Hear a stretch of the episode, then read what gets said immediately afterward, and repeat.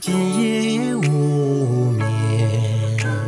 今夜无眠。就张艺谋给我印象很深的是七十多岁年龄了，嗯，然后每年有一部电影的这样的一个产效，然后每部电影不管他是这个活是自己想接的，还是还是说是被迫接的等等，他每次都能玩出一些自己的风格。嗯，以这么大岁数导演来说，他是非常让我佩服的。好，欢迎收听新的一集《什么年代》，我是孔老师。哎，我是小宋老师。哎，今天我们这个录制的时间呢是大年初一啊，哎，祝大家清明节快乐。啊没听说过，好家伙， 啊，说错了，不好意思，我以为我们这期录的是宇宙这个编辑部。人家四月一号上，愚人节上，不是清明节上。搞嗯什么哦，玩意儿哎，您看看，您看看，对，今天我们来录这个《满江红》啊，哎，呃，怒发冲冠。凭栏处啊，哎，孔老师，您有发吗？啊，你管管我那么多呢干嘛？您有资格看《满江红》吗？都没放。没有发，咱就没有资格看《满江红》嘛。哎满江红》是一个词牌的名字，哦最早写红它是刘永，哦，那跟岳飞是一回事儿吗？啊那确实你不是不能一回提事到《满江红》就是说岳飞，那对不对刘勇有有头发吗？刘勇，呃你管有没有头发呢，对不对？今天我们来讲这个《满江红》啊，是为什么呢？哎对是什么？嗯对那《满江红》今天我和小宋呢是刚刚看完，然后呢就因为这个过两天我要出门，哦然后没有时间录别的节目呢，然后我们说那么要不要先把这期给大家录掉？哦，这次的春节档呢，我们很有可能啊录到四到五部电影，嗯，对，可能不同的组合，对，不同的嘉宾，有点意思然后大家就敬请期待一下吧。没对错具，体录成什么样我也不知道，反正嗨我们两个就算这个拔得头筹，对吧？是看大家对我们上期这个前瞻的节目那么火爆，没错对，所以我们来给大家交下作业，我们看完之后对每部片子有什么样的想法？然后这部的播放量死惨死惨的，呃，这不，我嗨，哎，比刚刚放出来那个导演采访还得惨是吧？ 呃，这太闭嘴！好，我们目前为止录的时候是大年初一的晚上，那哎么我们其实也可以看到大年初一整体的票房情况怎么样。再说大年初一之前呢，其实我还在前一天除夕夜的时候晚上趁大家看春晚，嗯，然后我就去查了一下这个目前我们的这个到这个除夕晚上呢就预售的这个情况吧，然后就好看看到排名第一的啊，果然是我们这个超大成本制作的《流浪地球》，对吧？ 《流浪地球二》对，《流浪地球二》，然后《满江红》呢排名第二，哟，哎，《无名》呢排名第三。哎，啊，第四名是《交换人生》，你看看，啊，第五名是《熊出没》啊，哇，牛逼啊！伴我雄心。哎第六名是《深海》，然后第七名是这个《中国乒乓之绝地反击》。哎，对，然后呢，到了我们大年初一的晚上，就大家经过所有的电影跟大家真正见面之后，嗯，目前为止这个当日的票房其实有发生了新的变化，哎，您说说，排名前三名的还是这个《流浪地球二》《满江红》和《无名》。哎，那到底变化在哪儿呢？对，然后但第四名就不一样了。啊哦，您说我说，们的《熊出没》以这个势不可挡之势，已哎经成功拿到了一点二亿票。哦，跟交换人生交换了一下人生，呃，没错，哎啊交换人生呢就排到了第五名，牛逼啊！深海呢就排到了第六，对不对？啊，然后至于我们的这个中国乒乓呢，啊，还没上呢，还没上。还没上啊。 然后孔老师翻了一下手机，怎么没有他的票房呢？据说呢，这个这个电影呢得到了我们的体育总局的重点的照顾和帮助。哦，那就不用看了。对，然后呢，他就是说这个名字不能用真名儿。哦，啊那对，那小宋和修多老师上次讲过嘛，就是我们把这个姓留着，把名改一改，没错总行了吧？对哎还不行，啊，还不行这啊。回连姓都给你改了。啊，所以孔令辉不能叫孔老师 了对对对，没有听说过，本来也不叫孔老师。啊，那改成叫小宋。呃，没听说过啊，这个是这样。如果你没有对这个当时中国乒乓球队有所了解呢，可能你真的看不出来谁 是谁。对，大概哎，是什这么么一个像我这种，哎，对，所以说呢，大家看的时候可以提前去了解一下，对吧？然后中国乒乓的事情呢，我们有机会再说啊。哎说，啊，哎，那我们今天到底讲哪部？孔老师，我们来说一下《满江红》。哎，您看说标说，题就知道，张艺谋的最新的电影啊、嗯，非常的了不起啊！据说还是一部什么叫悬疑喜剧哦，啊？这个每次张艺谋跟喜剧绑在一块儿，我都觉得很害怕。比方啊说《三枪》他拍过几部喜剧？啊，这个之前我们很有印象的，就是那个《有话好好说》嘛，嗯，对，俺红安向你，啊对不对？没错对，演的多好，多棒！是对对对啊，，后面又拍了一部喜剧叫《长城哎，这那是喜剧》，嘛？哎，那确实挺血那腥。那那太太邪性了。哎，没错没错那时，候五颜六色的嘛。那时候我们还在美国看的呢。啊，是的，可是的了不起了，对确不对实。对，然后这次呢，其实又是一部比较有意思的这么一个新的尝试。哎，嗯主创信息呢，我们就不太重点介绍了，比方说张艺谋，大家很熟悉嘛。啊那么编剧呢，可以给大家介绍一下，哦呃，叫陈宇啊，哎，他是那个北京大学艺术学院影视导演专业的一个副教授。哦，对，之前呢给张艺谋也做过两次的编剧，一个叫《坚如磐石》，一个叫《狙击手》。那么《狙击手》大家已经在去年的时间档看过了，那么哦《对坚如磐石》到现在为止还没有出现过嗯啊，也基本上以后不会出现了。反正从这个色调上看呢，抄朴赞玉抄的蛮像的。哎 对对对啊，具体请看钟队长那期节目。对。然后呢，我们来说一下我们这期的这个主演阵容。哎，说起主演来呢，是大大的有名啊。没错很多人都说，那我们今年这个春节档没有沈腾不行啊。哎，没错。对，然后沈腾在张艺谋的电影里，你看奇不奇怪吧？啊哎，哎，你还别说，这部片子有开心麻花的投资呢。哦，是吗？是的怪不得你看看。然后包括啊，这个我们每年春节档也能见到的易烊千玺小朋友，哎，没错没错哦对啊，这跟另外一位流流浪垃圾比，这个就牛逼多了，是不是？对这个流量垃圾啊，谁在骂我试试看？王一博老师的这个表演呢，等我们看完《无名》之后，我们再说，好吧？哎好现在我们说，人家还会说我们没有看过电影，凭什么这么说，对吧？哎，没错，这个截图都出现，怎么了？是他截图截的不好？哎，这个我们之后看完电影之后，我们再具体聊聊他的这个表演的情况。好的然后还有这个现在最近几年张艺谋经常会使用的张译老师，也在嗯这里边扮演一个重要的角色，就是那个宰相府的那个总管嘛。没错，，对，然后这个雷佳音扮演了这个秦桧儿，然后嗯根据这个秦桧的这个画像呢，确实啊非常像啊，非常像。对哎，然后包括还有这次这个让人非常害怕的相声演员演电影的岳云鹏老师，啊对，饰演了岳飞。没没听说过，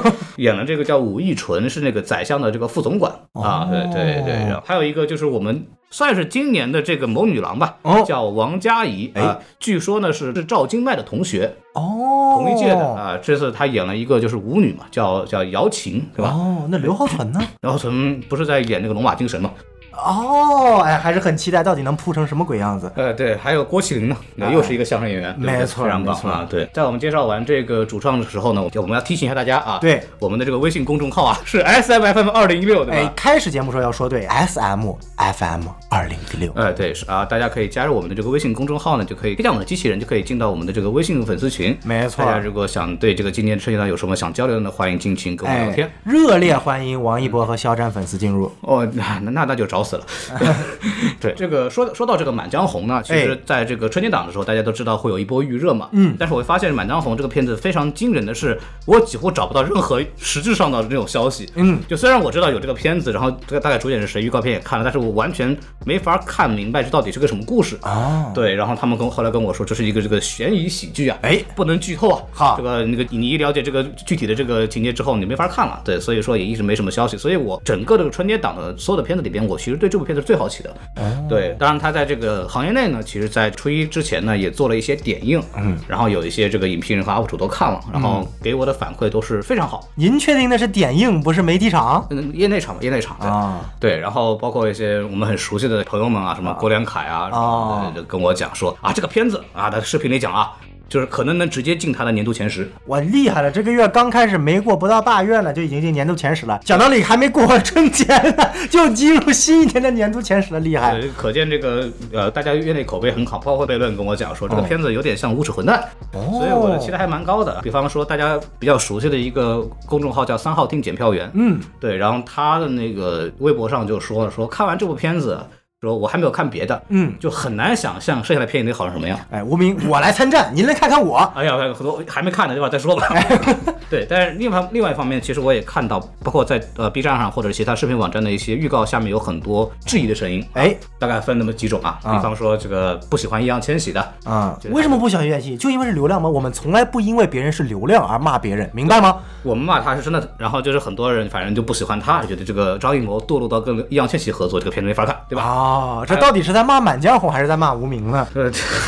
你为什么你今天就要一定要弄死无名是吗？哎，对，包括我们讲的张艺谋老师开始又搞喜剧了，这哎个有有一种三枪的既视感，也很吓人哦，因为请的一些演员也都是一些喜剧咖为主，对，对，然后包括这个，很多人还说了啊，那个《满江红》这么悲壮的故事，你还敢弄喜剧片？是，啊，你这个就不尊重他们。对，对哎，历史虚无主义，对这个事情啊，反正也有啊，也看到了。对，还有包括了说那个岳云鹏，这个说他来演岳飞，哎，对精忠报国，来段相声。对，他确实岳云鹏也不演岳飞，所以说啊总的来说，呃，大家很多电影就是相比来说，比方说那些影评的影评人啊，包括我们熟悉的 UP 主，他们是看完电影之后的一个结果。嗯，然后很多观众是没看过电影这个结果，反正谁对谁错呢，这个东西我也不好评价，所以我和对小宋就第一时间去看了这部电影来聊一聊对。嗯那我们在正式进入这个影评部分之前呢，还是请这个我们两个来打个分儿，对吧？哎，对，小宋老师你要先打吗。哎呀，其实啊，说实在话，如果听过我那期前瞻节目啊，嗯我对《满江红》的质疑还是非常大的，包括前面几点啊，太多的喜剧演员啊，时长过长啊，喜剧悬疑这两个完全不兼容的元素加在一起啊，嗯再加上这个所谓的春节档，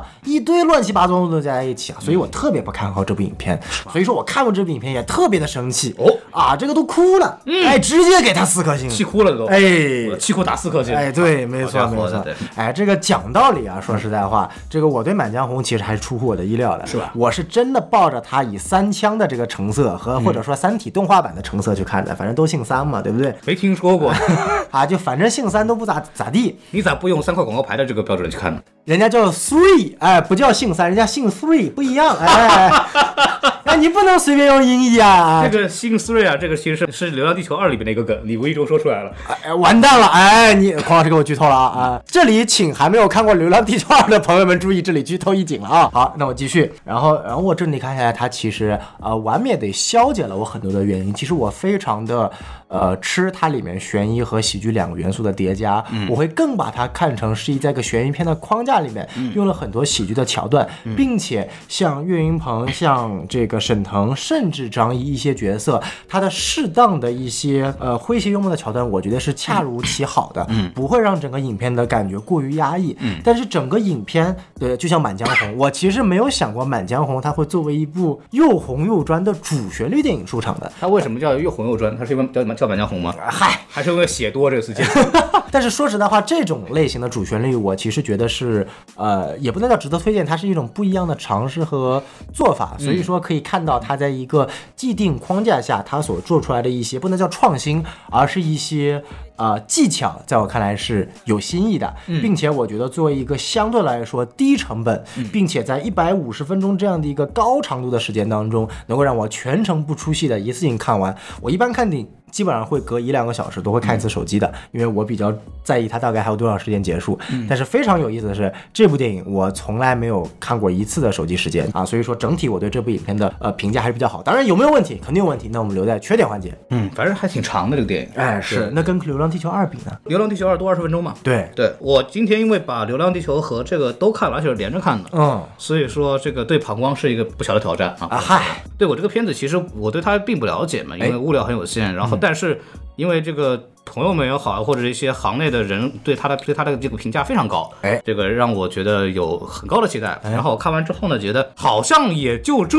好像就还可以，大概是这么一个意思。所以我给三星半。三星半啊，对对对对对。然后为什么没有给四颗星呢？是我觉得它很多地方呢，它的反转是很硬的，嗯就是它是为了反转而反转，就这个东西让我觉得就有点没意思了。虽然它有的点是有铺垫的，比方说那些藏镜的地方啊，包括给一些镜头啊等等，包括这个岳云鹏的一些身份，然后导致了一些所谓的反转，这东西前面都有铺垫，你还可以理解，但它最后那几下。特别是最后的那个目的，虽然他的这个讲法很新，但是我又觉得好像也没必要吧，就是太生硬了这个对转对的对，我觉得他从这个反转上没有给我很很爽的感觉。嗯，对，但但是这个电影呢，其实很多地方做得非常好。首先是它是一个封闭空间的一个群戏，嗯，然后其实都像演话剧一样，就是你方唱罢我登场吧，嗯然后每个人有不同的目的，然后做不同的表演，包括演员和演员之间的那种接戏的感觉都非常舒服，嗯，甚至易烊千玺都演得还不错，嗯，对，然后这个甚至啊用的特别好。易烊千玺可能在所有的这些演员里面，他是经验相对来说最少一个，嗯，包括这部你电让影。王佳怡情何以堪？人家是第一次演电影，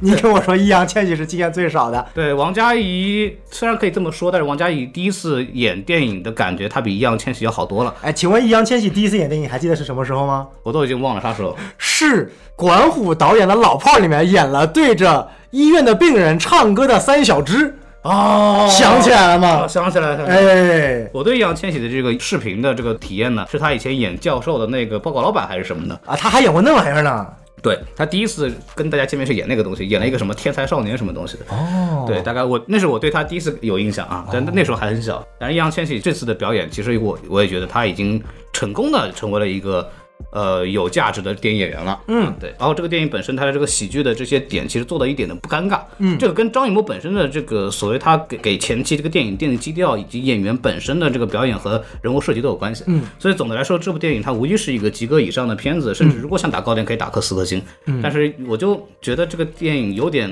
我们老说看电影是有预期的，他可能给我前期预期有点太高了，哦、所以我看完之后我就觉得就一般般。那我跟黄老正好相反，我是完全没预期的。但是这样，我们为了节目效果，我们对打分需要拉开一点。要不这样，我改成五颗星，你改成一颗啊星。没有听说，我不不跟你学，好吧？啊你好明明什么？啊哎，你们复刻一下我们《阿凡达二》的成功吧，阿凡达二哎看看那播放量，您不羡慕吗？啊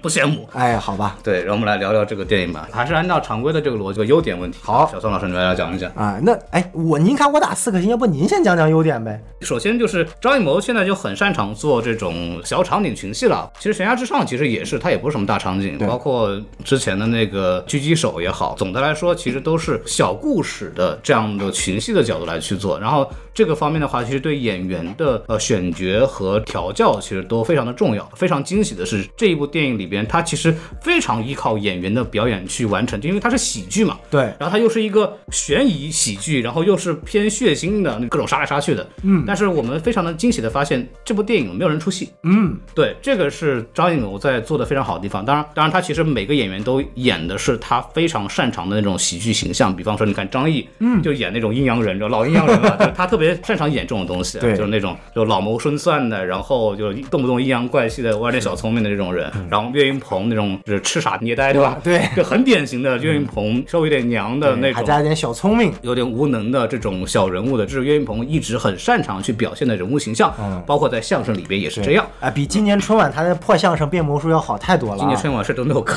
对啊，他今天在相声舞台上变出来了一个烧鸡哦，王老师跟我讲了，说嗯这个今年的这个魔术啊非常幽默。啊，那那对相声节目呢？？原来是他演原来 是他演的，是吧好家伙啊！ 对，然后包括那个什么沈腾，对吧？哎沈就我们老说的这个看电影这个好不好笑，就看这个含糖量有多少。对那么今年的这个含糖量也是很高的这部电影，沈腾呢也是演的他一贯非常擅长的那种小人物，那是，种就是不知道什么情况的小人物被扔进一个险境里边去，然后靠他的小聪明，嗯，来去解决一个个问题。讲道理，这部电影它不是小人物，人家什么都知道，全在他的预料里面，好吗？对，但他形象是这个形象。 对对对，，就就就跟他之前在春晚上表演出来的很多，比如郝建那种人物，嗯对这这样的形象非常相似，所以说每个演员都摆在了一个非常合适的地方，导嗯致他表演上其实是非常舒服的。再加上其实张艺谋用了很多手法，就告诉我们说这个电影它不正经，对比方说那个非常摇滚范儿那个豫剧啊，嗯，真的是豫剧啊，是河南的地方戏，啊然后包括他很多刻意铺满的音效，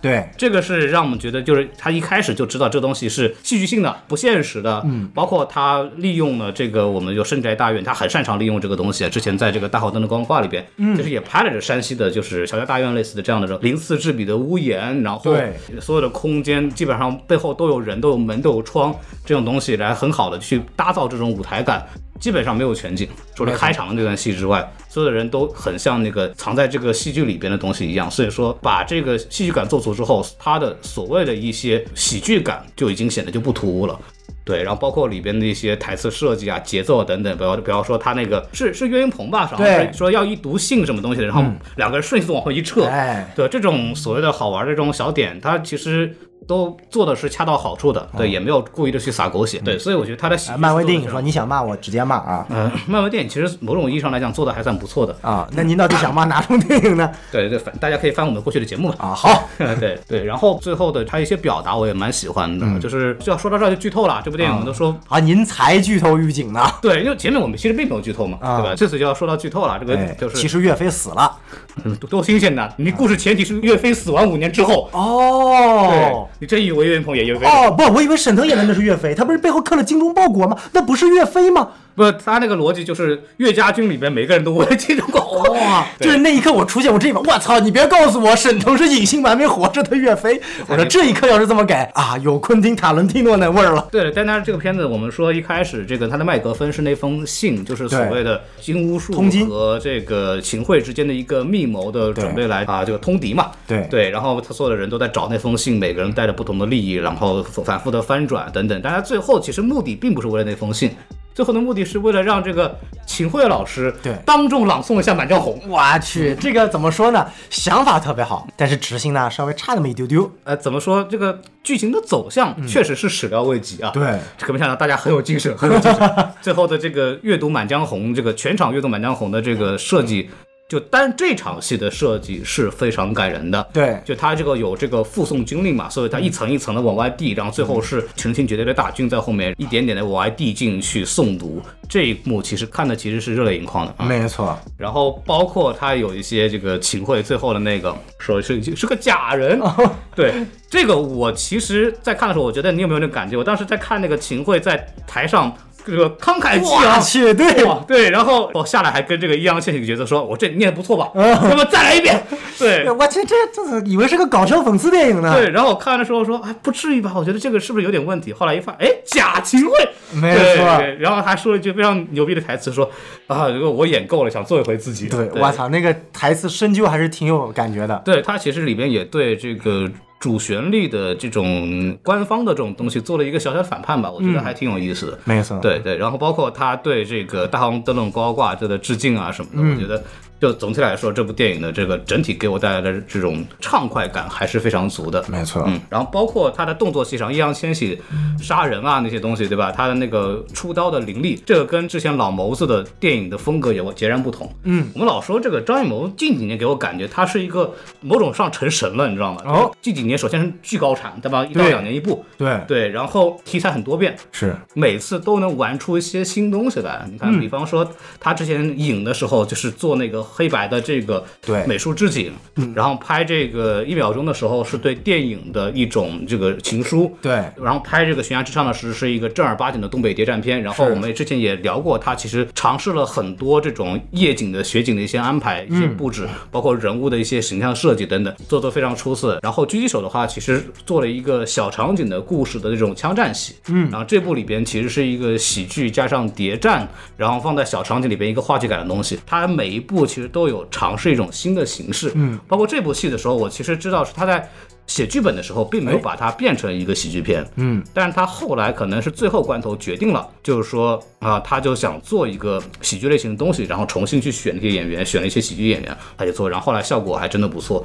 就张艺谋给我印象很深的是，他每这么以七十多岁年龄了，嗯，然后每年有大概一部电影的这样的一个产效，然后每一部电影又有一些新的想法，然后每一部电影他又是主动的想去不管他是这个活是自己想接的，还是自己，还是说是被迫接的等等，他每次都能玩出一些自己的风格。嗯，以这么大岁数导演来说，他是非常让我佩服的。嗯嗯。然后小宋，你有什么想说的？哎，其实，呃，我对这部影片的这个赞美，刚刚其实孔老师已经说了很多了。第一点，我觉得我对于这种历史的呃知名事件进行新编，本身就是一个很有挑战性的内容。嗯，但是我觉得他这个挑战这次是经受住了这个挑战，并且给了他一个相对来说比较好的这样的一个结果，嗯并且他又跟像无指环的这种完全的呃这个戏讽历史或者说嗯创造平行宇宙的历史不一样，他其实在最后通过一个非常精妙的所谓的替身梗圆回了正史当中，嗯秦桧就是没有死，并且去告诉你《满江红》这首著名的词是怎么嗯流最传后出来的流传出来的。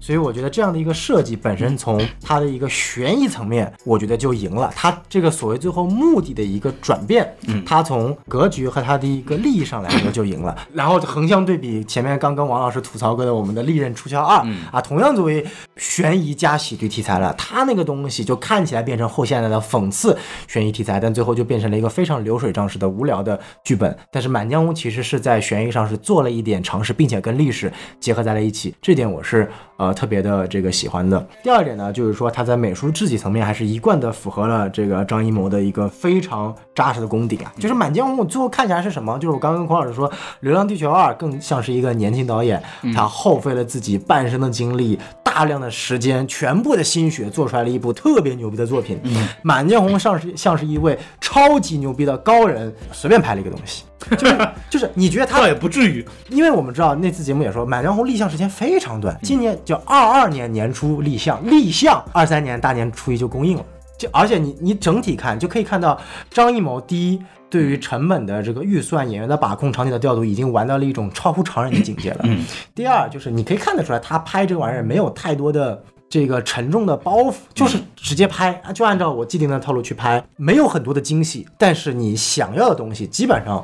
都在里面了，而且非常符合春节档的一个预期。我特别喜欢最后一开始那个最后不断的全军这个朗诵《满江红》的片段，一方面它是这样的一个啊、呃情绪这个依次叠加，第二方面从我们整部影片将近两个半小时这样的一个深宅老院一步一步出来，一步一步迈向光明，一步一步迈向开朗，最后这个《满江红》终于从啊本身一个替身的嘴里，通过深宅老院一层层的一个巷子，一层层的门。从军人嘴里传到了外嗯面这个广阔的地方，这种寓意啊，我觉得是它不算新奇，它很好，但在张艺谋的眼里，这已经不算新奇，他玩过太多次了，嗯，对吧？所以我觉得大场面他是最会玩的了。对对，而且不仅是大场面，而且是以小见大的场面，嗯他其实是非常非常的擅长的。节奏非常好，对，嗯所以说这个地方呢，我觉得真的是你能看得出有经验的导演啊，对于作品一种降维一样的掌控力。然后第二个，我觉得光有导演这种质感以及调度还不够，演员的全程的在线是我也是没有料到的。嗯我曾经最大的一个对于这部影片最大的一个呃担忧就是这么多的喜剧演员，而且是不同派别的，从雷佳音这种东北喜剧派。哎到岳云鹏这种相声喜剧派，啊，再到沈腾这种东北喜剧派，话剧式的话剧话剧式的喜剧派都是风格不一样的，然后再配上一个张译老戏骨和易烊千玺年轻人， 小戏骨，呃，小戏骨， 也不能叫小戏骨吧，这个，老演员了，哎人家可是拿过金鸡奖的。哎，对，好好家伙，人家好歹提名过奥斯卡最佳国际影片呢。哦，了不起了不起。对啊，啊，当然啊，扎克扎克什纳德还获得过呢，那提你的名。哎呦我的天哪！这个年度 amazing 电电影时刻，哎，对对对对对对，所以说你可以看这么一个大杂烩，我是真有点害怕出来什么内容。但是就像刚匡老师说嗯的，每个角色都在他自己该担当的那个角色里对面发挥到了淋漓尽致，完全不出戏，并且你能你没有能想到，就是这几个演员之间的化学嗯反应化学反应是非常好的。我其实很喜欢，很多时候沈腾和易烊千玺两个双主角设定之间的化学反应，对吧？三舅之间的这样的一个情感交流，并且我特别喜欢他在最后沈腾去就说白了就是自己赴死了那一段，其实影片是留白的，对没有很多的情感渲染。就比如说沈腾可以说跪在地上说我们接下来的计谋是什么样子，啊然后最后可以回来闪回那个时刻，沈腾说哎呀你一定到时候要把我杀了，然后易烊千玺说不我杀不了，不能杀，沈腾、说不行，为了精忠报国你就得杀了我，就。正常来说，春节档我们肯定会看到这种桥段，对吧？煽情的片段，但是那一段完全省略了，就感觉你可以看到，尽管最后易烊千玺活了下来，这个《满江红》朗诵了出去，但这些无名的小卒他死的还是非常的干脆的。上一秒我们看到沈腾那个角色倒在了那个草房里面，下一秒他就直接在火坑里面了，就没有任何的在这种角色身上的。情感铺垫和煽情片段，这是我很喜欢的。他做到了一种该有的克制，因为如果那个时候再煽情，他会把《满江红》的那种东西给冲垮掉。因为你别说，你看这部电影，你看它时间很长，对两个半小时吧，对但它其实没有任何的浪费，对而且它其实我们你可以注意到，它一开始这个剧情的设计是，它是一个规定情境，就告诉你说，给你一个时辰两个小时，嗯，然后你们两个把这封信给找出来，对吧？然后正儿八经他们真的找了两个小时， 对，实话实说，对，真的是找了两个小，活活找了两个小时，然后中间。其实它也有剪辑了，但它整体给人感觉就是顺着这个时间走的，没错没错然后每一个出场人说的每一句话都有用，没有一个浪费的东西。对，然后这个是呃它虽然电影，至于为什么它电影虽然做的很长，嗯，但是我们其实没有觉得它就是如坐针毡，说看不下去，是是它其实一直如芒能看下刺去背哎呦，好好家伙的，李哎成儒老，师，如履薄冰。哎，大家都会了，大家都会了。没对错，就这个电影对非常的流畅，然后它其实场景也不多，然后镜头也不丰富，嗯，但是伴随着表演和调度以及剪辑是非常凌厉，看得非常舒服的，所以它利用了很多背景音乐的处理啊，包括剪辑的一些手段。让整个电影都是一个非常紧的节奏在往下走的。嗯，我们其实一直在说这个戏的核心是易烊千玺，缺点一会儿再说。易烊千玺是天生带有一些缺点的，导致我这个电影的一些沉浸感做得不好。但它本身这部电影的目的，它的核心点是影响易烊千玺这个人，对因为他是一个局外人嘛，对他是一个沈腾这个角色设的局里边那个局外人，他怎么影响易烊千玺这件事情是做得好的，就包括给了很多铺垫，比如每次有人说到什么狗啊、走狗什么的，易烊千玺总会有一个异样的表情，是对，就是然后包括每个人做的事情，包括他就是沈腾这个角色是他的外甥嘛，对按照这个辈分来说的话，然后它里边有很多的这种设计，包括易烊千玺一开始对沈腾其实是照顾的，嗯，因为是亲戚啊什么的，然后慢慢的你能看到。他被他影响，就是这些东西他都做出来了，嗯，所以导致易烊千玺最后做出他的选择的时候，我们其实并不感到突兀，嗯，对，这是我觉得是做得好的。包括一开始他们找信的时候，一些故意给的镜头，他很明确就都知道啊，这这个镜头肯 定有问题。然后等到后面，它是一个所谓的悬疑片，但它其实做的是不烧脑的，就是对其实大家在一个春节档的合家欢的情况里边，我其实都能看明白这个剧情在往哪儿走。对对，我觉得这是张艺谋其实为了这个东西做的一个妥协，但但这个也是我没有看过瘾的地方，我觉得就都很简单嘛。对，差了一点，它不是所谓的传统的悬疑片，它还是为了最后带出《满江红》那首，那个是它的剧情着力点，而不是在真正意义上那个所谓的反转的爽点。那么说到这儿，我们可以说缺点了。哎，您看看，对，然后这个电影，当然我们刚刚说了，核心问题是，我觉得是易烊千玺，为什么呢？我们知道易烊千玺剧情里边，易烊千玺最后还是担任了那个好人嘛，对，就是所谓的就是让秦桧的替身背完了课文之后，嗯，然后又给秦桧做了一个教育，然后人就走了嘛，嗯，这个剧的核心体验也在这儿，就易烊千玺最后做了什么样的选择，好像一会儿就是好像站在了沈腾这边，一会儿又觉得他站在自己这一边，是然后一会儿呃跟这个秦桧说，我大人我跟你干了，然后上、上到了总管啊等等等等的这些东西，他的反转很多是在这儿的一个抉择，但是因为他是易烊千玺。所以我知道他一定是个好人。对，就是这个也是现在的流量艺人啊，嗯，会出现的问题。你会发现这些流量艺人其实没有演过坏人。哎，对，就算易烊千玺，他是一个已经是个演员了，就是我我会认为他真的是一个合格的演员了。但是他是易烊千玺，然后他有这么多粉丝，然后大家也都知道很多人是为了什么来的，他是一定不会演坏人的。哎，所以说他的每一次的往坏里演的时候，我都不相 信。对，然后就导致我对这个电影的体验就有点差。我的逻辑上、核心上最大最大的悬疑点，这个东西你一开始就不相信他是坏人啊这个事儿就很难搞。就比如说我们现在再去看一部电影叫做《非常嫌疑犯》，你就知道凯文史派西演的那个角色，他一定是最后的绝对主角，嗯，因为就他一个你认识，绝对的大牌，对就是这种感觉。某种意义上，它会减弱这个电影的一些这个代入感吧。没错对对这个是。还有就是它悬疑上的一些，就是怎么说，一些硬转，我觉得是比较奇怪的。是，我可以理解他的精神，然后我们大家把这个岳武穆的这个遗书给流传出去等等，但是他你费了这么大劲儿，就为了搞这个， 对吧？就前面这个性铺垫这么多，然后其实对后来发现性不是重点嘛，然后总觉得最后为了这个东西就是有点硬，就是没有必要嘛，就是就会会有这种感受，我我也不知道为啥。对小宋对这个有什么看法？哎就是我其实还没有特别明白为什么就会硬，但是就反正很奇怪，总觉得这个地方。就是这个点，我是这么想，就是我能够理解呃编剧想要去表达这个点，但我其实觉得他可以做得更好。就是什么？就是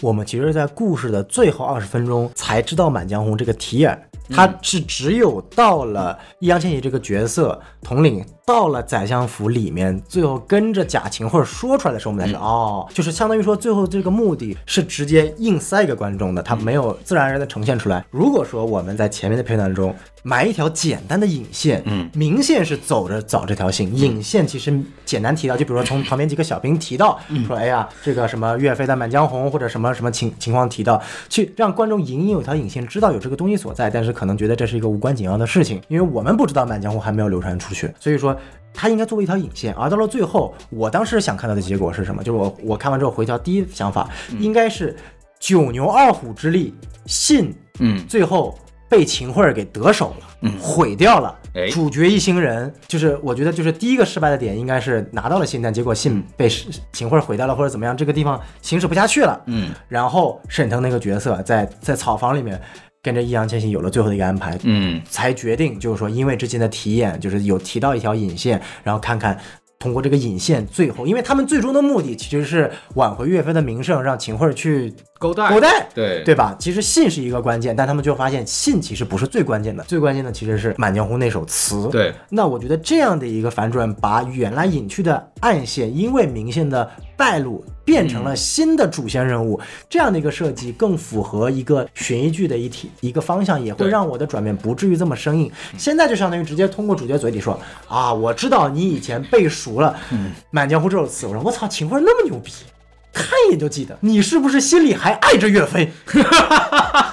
我叫我你一生之敌啊，写个遗书你都能直接记下来啊。尽管那个是替身，但是我就觉得，哎呀，还是有那么一点点不妥。对，包括那个大家，比方说他旁边的侍女是这个，其实会武功啊什么的，嗯对就是也没说，对就你看不出来。就比方说，就他他们是聋哑人这个东西我知道，对吧？就是，嗯但是他也最后会武功这个事儿，谁也没想到。然后结果后武功呢又很弱，然后就因为找了找那个鸟被分成了把，啪就被孙统领一下干了俩。 对，就当然那个信鸽我觉得挺好的，那个信鸽我就知道后面一定要会往外送东西。哎对对对，那那个地方是的，它有有些地方是埋了那个东西的，然后后来点出来，但是有些地方就是就是纯是一个增加观众未知信息嗯来去解释剧情的地方。对这个东西我就觉得啊、就不是很舒服，包括里边还有一些小的点，我觉得是有疑问的。哎，就是就是那个就是那个他的那个张大的那个老婆那个舞女嘛，嗯对，是叫姚琴嘛。然后那个姚琴，当时他们两个同事被抓起来的时候，不是所谓这个孙统领就说大家来蹂躏他一下，对吧？哦对，理论上来讲，那个姚琴的目的跟这个张大是一样的，嗯就跟他就是你不能招啊，嗯，对，就所以说您不能招的时候啊，您能不能别喊？ 就是好家伙，我这儿比方说我老婆被人折磨的，嗯，然后这边要让我招。那我肯定得招啊！嗯这个如果这老婆喊特别痛苦，救命啊，对吧？张大，对吧？好喊我名字，这玩意儿我我肯定得招啊！那你要正儿八经，你要正儿八经，你说你要不想让人家招，你说那我没事儿，对吧啊？就那种才行。那他他这个东西我就觉得很奇怪了。嗯，包括这个易烊千玺这个角色，最后面他其实被关起来了。嗯，然后关他们的这个小兵说：“来，你帮我把这个副将喊过来。”嗯，然后他们就喊过来了。然后那个副将看到了，哎，那个大人说啊，你跟我说啊，这个我跟那个秦桧大人有话要讲，哎你给我传过去。啊，秦桧完，哎，这个玩意儿，我就觉得说您都给盯起来了，您这还给您传话呢， 这个就有点过分了。就是那个他两个副将，你说我他心腹倒也没没问题，但关键是那个嗯小兵不能去传话对，这。个小兵不能跟他去弄啊，这个事情就显得非常的奇就怪。还好那一段设计的是两个看门护卫，一个去传，另一个还站，然后两个小兵说好得令，然后两个全去传了，然后没人守门了， 更蛋疼。这个就到底他要那么就有点太过分 了。但是我是觉得这个地方是，而且他如果不这么做，他继续进行不下去。对所以我是觉得这张是有硬伤的。对，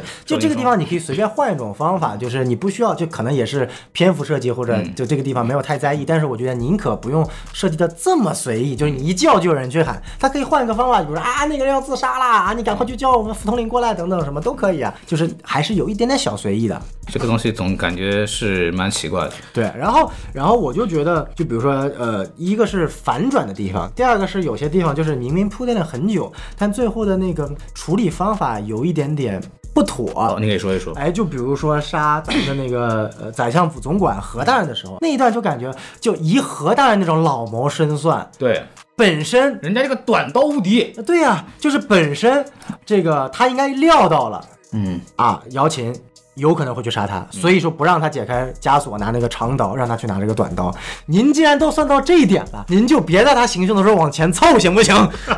您那么一凑，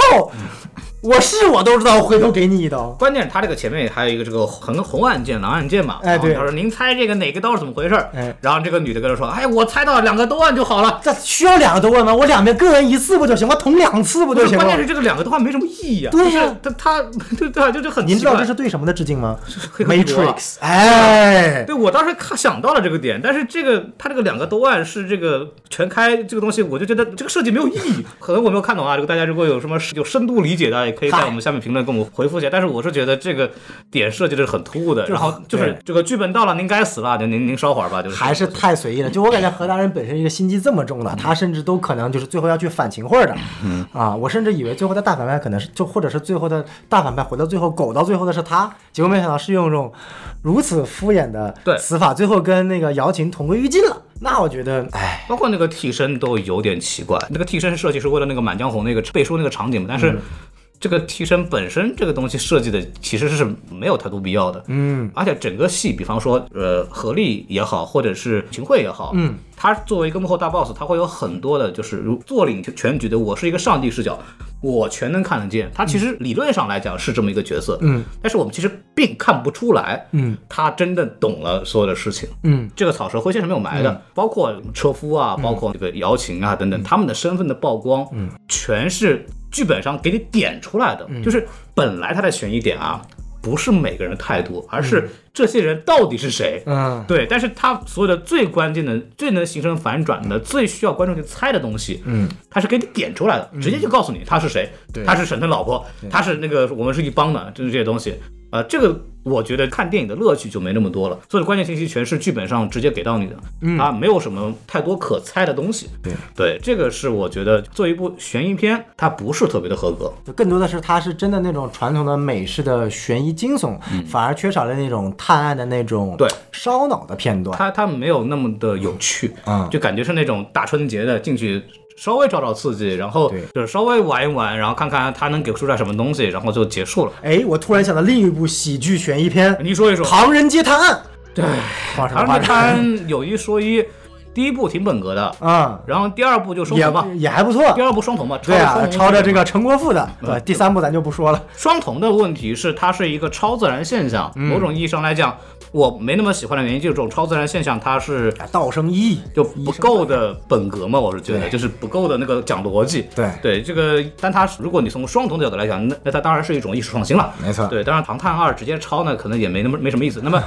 这部片子呢，做一个不恰当的类比呢，它就是《唐探三》。哎，对我对当时就是这么想，就是它其实只有一个悬疑的框架，对但它本质上不是，因为《唐探三》的本质是一个喜剧的剧情片，只对啊不过套了悬疑题材。关键是《唐探三》，它跟这个片子也一样，它最后的结尾其实不重要。对最后的结尾是 We are the world，对 吧？好歹那个 Q 组织出来了，哎，里还是刘德华呢，直接转，它就直接转向了。对对对案件的真正的结局不重要，不重要。对谁是凶手，到底这个东西怎么一点都不重要，嗯重要的是后面那个煽情煽上去。对这部电影是最要重要的是那个课本朗诵上去。对，对，就是这些东西就显得没那么高明，它不是一个我们最想看到的影迷最想看到的一个悬疑片的这种呈现方式。对的，对就的。就有点可惜吧，就有点可惜吧，就显得有点普普通通。所以对说，为什么我说我不给四颗星，主要是在这儿。对，嗯但是有一些小桥段我觉得特别好，就比如说有个地方回想起来，原来是笑点，但其实意味深长。就是嗯哎当一开始他们进那个房间，发现姚琴不是上吊自杀了嘛，嗯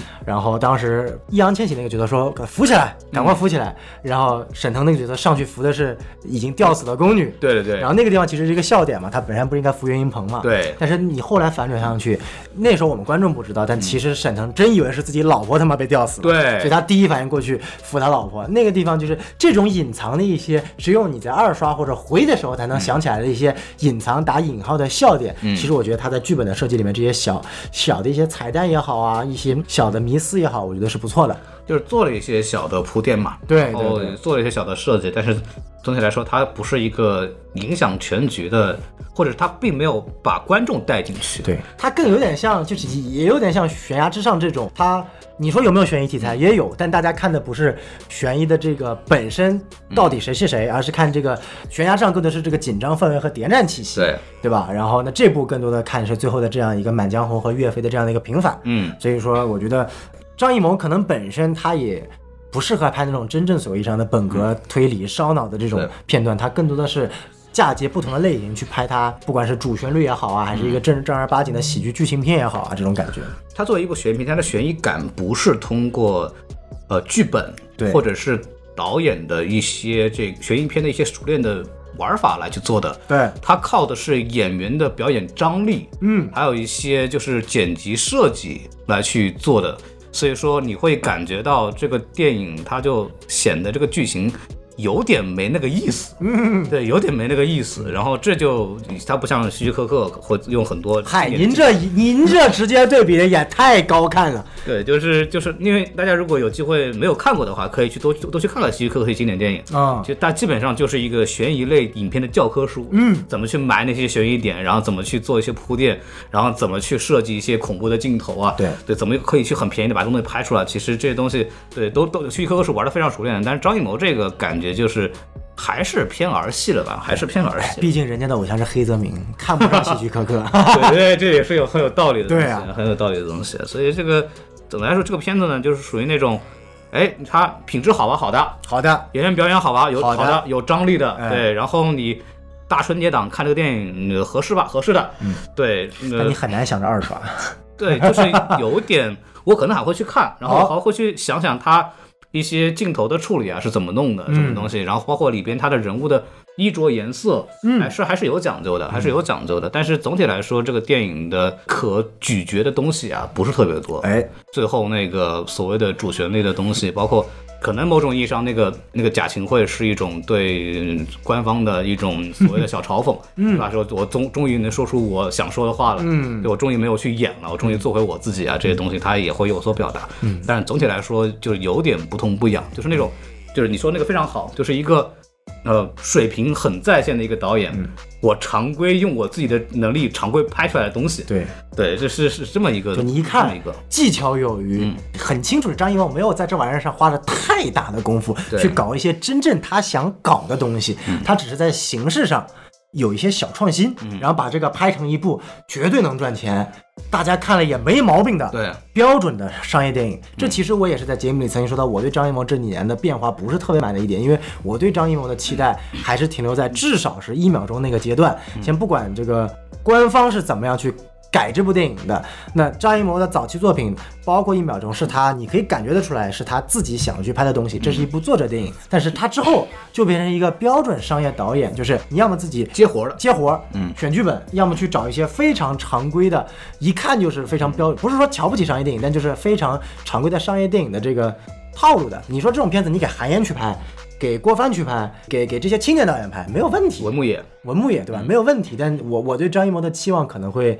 更高一点，你要想张艺谋也七十多岁哎了，就是以这个岁数，他还能这么每年的去拍，然后确实每也不次容易每部电影都能做出一点小花活，嗯，也是非常厉害了。就是张艺谋自己给自己定位，他其实不是一个什么天赋型导演。我们其实早期看他的《红高粱》等等，嗯没错。那天赋型导演还得说到陈凯歌， 还别提了哎，。最新的战最新的电影啊，《伟大的战争》啊，呃好，我不是要不说是伟大的胜利，我不是要说这个，就是哦嗯张艺谋本身他自己说他不是一个天天赋型导演，当然就但是我们可以从他的早期作品来看，在他的创作力非常蓬勃的时候。是能够看出来那种无法抑制的才华的，对对，就是包括《活着》也好，等等这些片子，是也你是一你个能看很出有来，很有他是想法的很有想法的，对对。但是这几年我们可以看出来，他已经不是他巅峰时刻的那个样，就是出一个我靠，就是所有人搞不定的东西，让他对整出来了，不是那种导演了。嗯，他其实还是每次，呃，去接那些，呃，我看过他的这策划给大家写的那种偏自传性质的东西。嗯，然后他其实是一个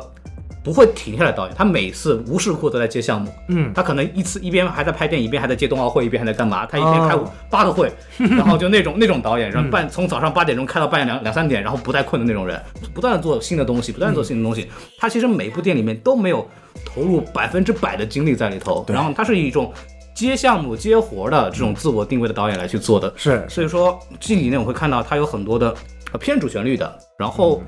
中成本的，呃，这种小场景的，商业片，很靠演员的这些商业片。对然后因为它的这个名气，嗯，或者它本身的一些在水准之上的表现，嗯，它都能以一个较低的成本去赚钱。对。然后这个是它现在的这种阶段在使用的这么一种道路吧。对，讲道理，其实按照这么捋，他其实是把当年三枪的失败的教训吸取了。继续拍更加出色的三枪，啊因为三枪是一个非常典型的，三枪理论上应该最后也是赚钱了，对而且赚了不少。但是三枪口碑特别差，但是呢，你会发现这几年它本质上还是三枪，嗯，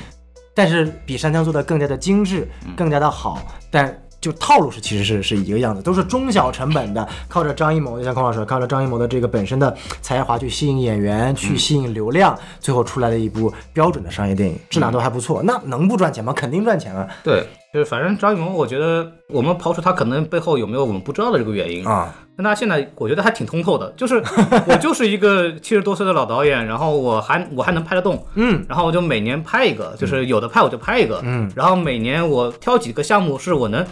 有点小想法可以去呈现的，嗯，我就把它做出来了，然后就就这么一个事儿，然后就就这么玩着，然后就也无所谓说。呃，张艺谋能不能拍出一个惊天地泣鬼神的这样的电影？他自己都觉得自己不是天赋型导演嘛。对对，就是人家问他说说，你们觉得中国导演里边谁最有天赋？他说姜文吗？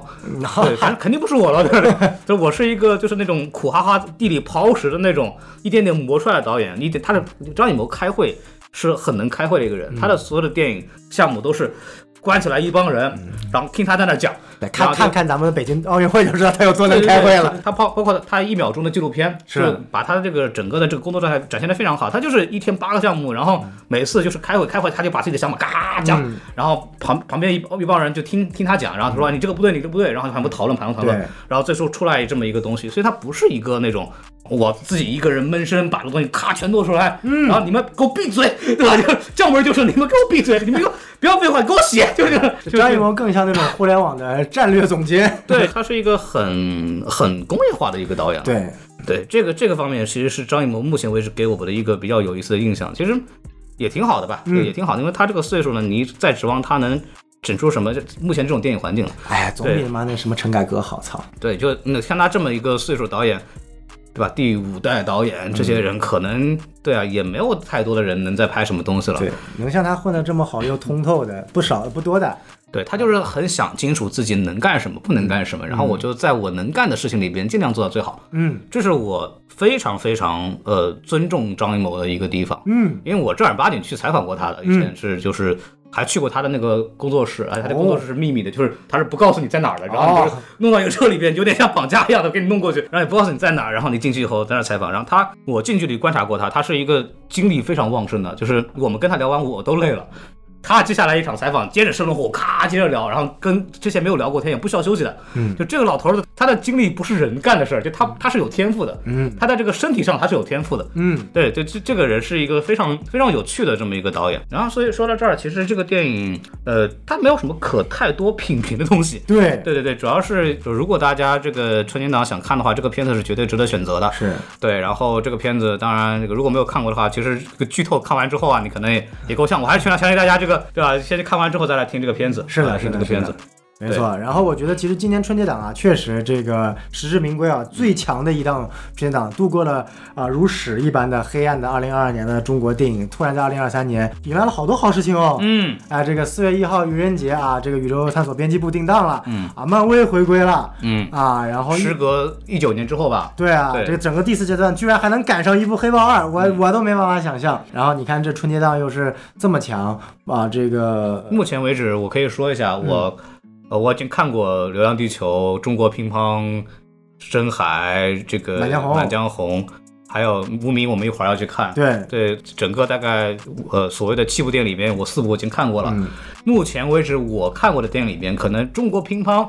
因为这个体育局的问题吧，啊改的有点奇怪，就是就但是基本上六十分应该还是有的啊，，还有六十分，那有真的60分挺不错了，有六十分，跟我觉夺得冠比呢，不夺冠要差，就是他那跟他跟夺冠都表现出了非常强烈的被干预的迹象，就是基本夺冠的问题，它前后利益是是不对的，分是分裂的，对对对对吧？对一看就是改过的。然后中国乒乓的问题是因为，呃，邓超抽烟的镜头不让出现，哦然后导致很多的东西没有交代清楚哦，然后包括这个演员的塑造和所谓的这种，因为乒乓其实蛮难展示的，就他所谓的那种。谋略啊、规划这种东西都没拍出来，反正还挺糟糕的。但是它质质感还是不错的。啊对，然后那剩下的片子《深海》啊，这些片子真的就是以往来说，在过去的春节档爆杀有一部这样的片子就很不容 易了，但是今年真的是至少有四部电影。三部三部三到四部电影，我觉得嗯是能够在七点五分到八分以上，甚至有可能接近于八点五分以上的这种水准。哦所以，我就是今年的春节档，但大家手里有闲钱啊，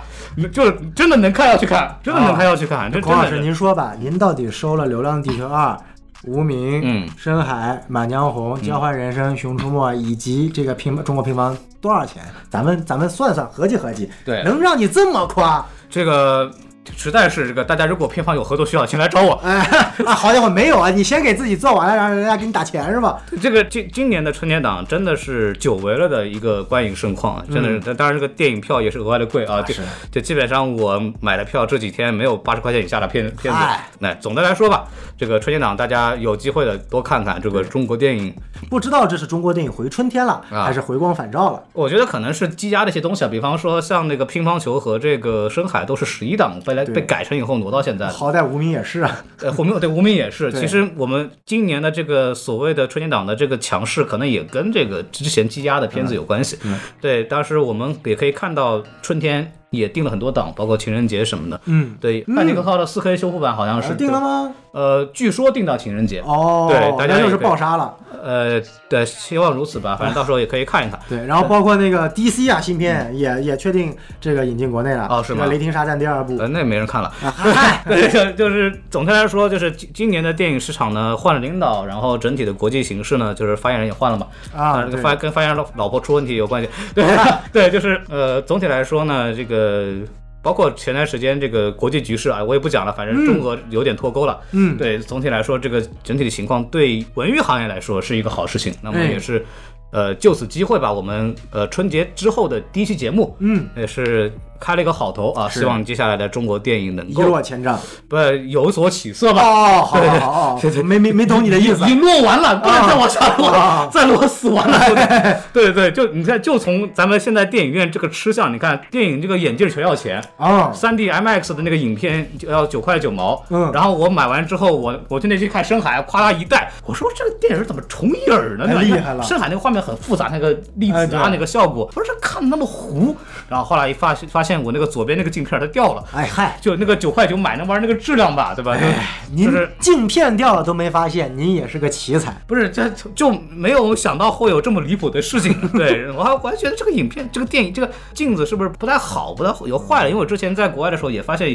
有这个坏的嘛，后来是也发现它确实连连镜片都没有了，然后就还去换了一个。关键这个以前你说它是给你让你带着，它现在是要花钱买啊。嗯，对，这个就有点多少有点坑爹了。是的，还是的，是的。这可见我们这个电影院这个钱啊，确实挺缺的。所以说大家，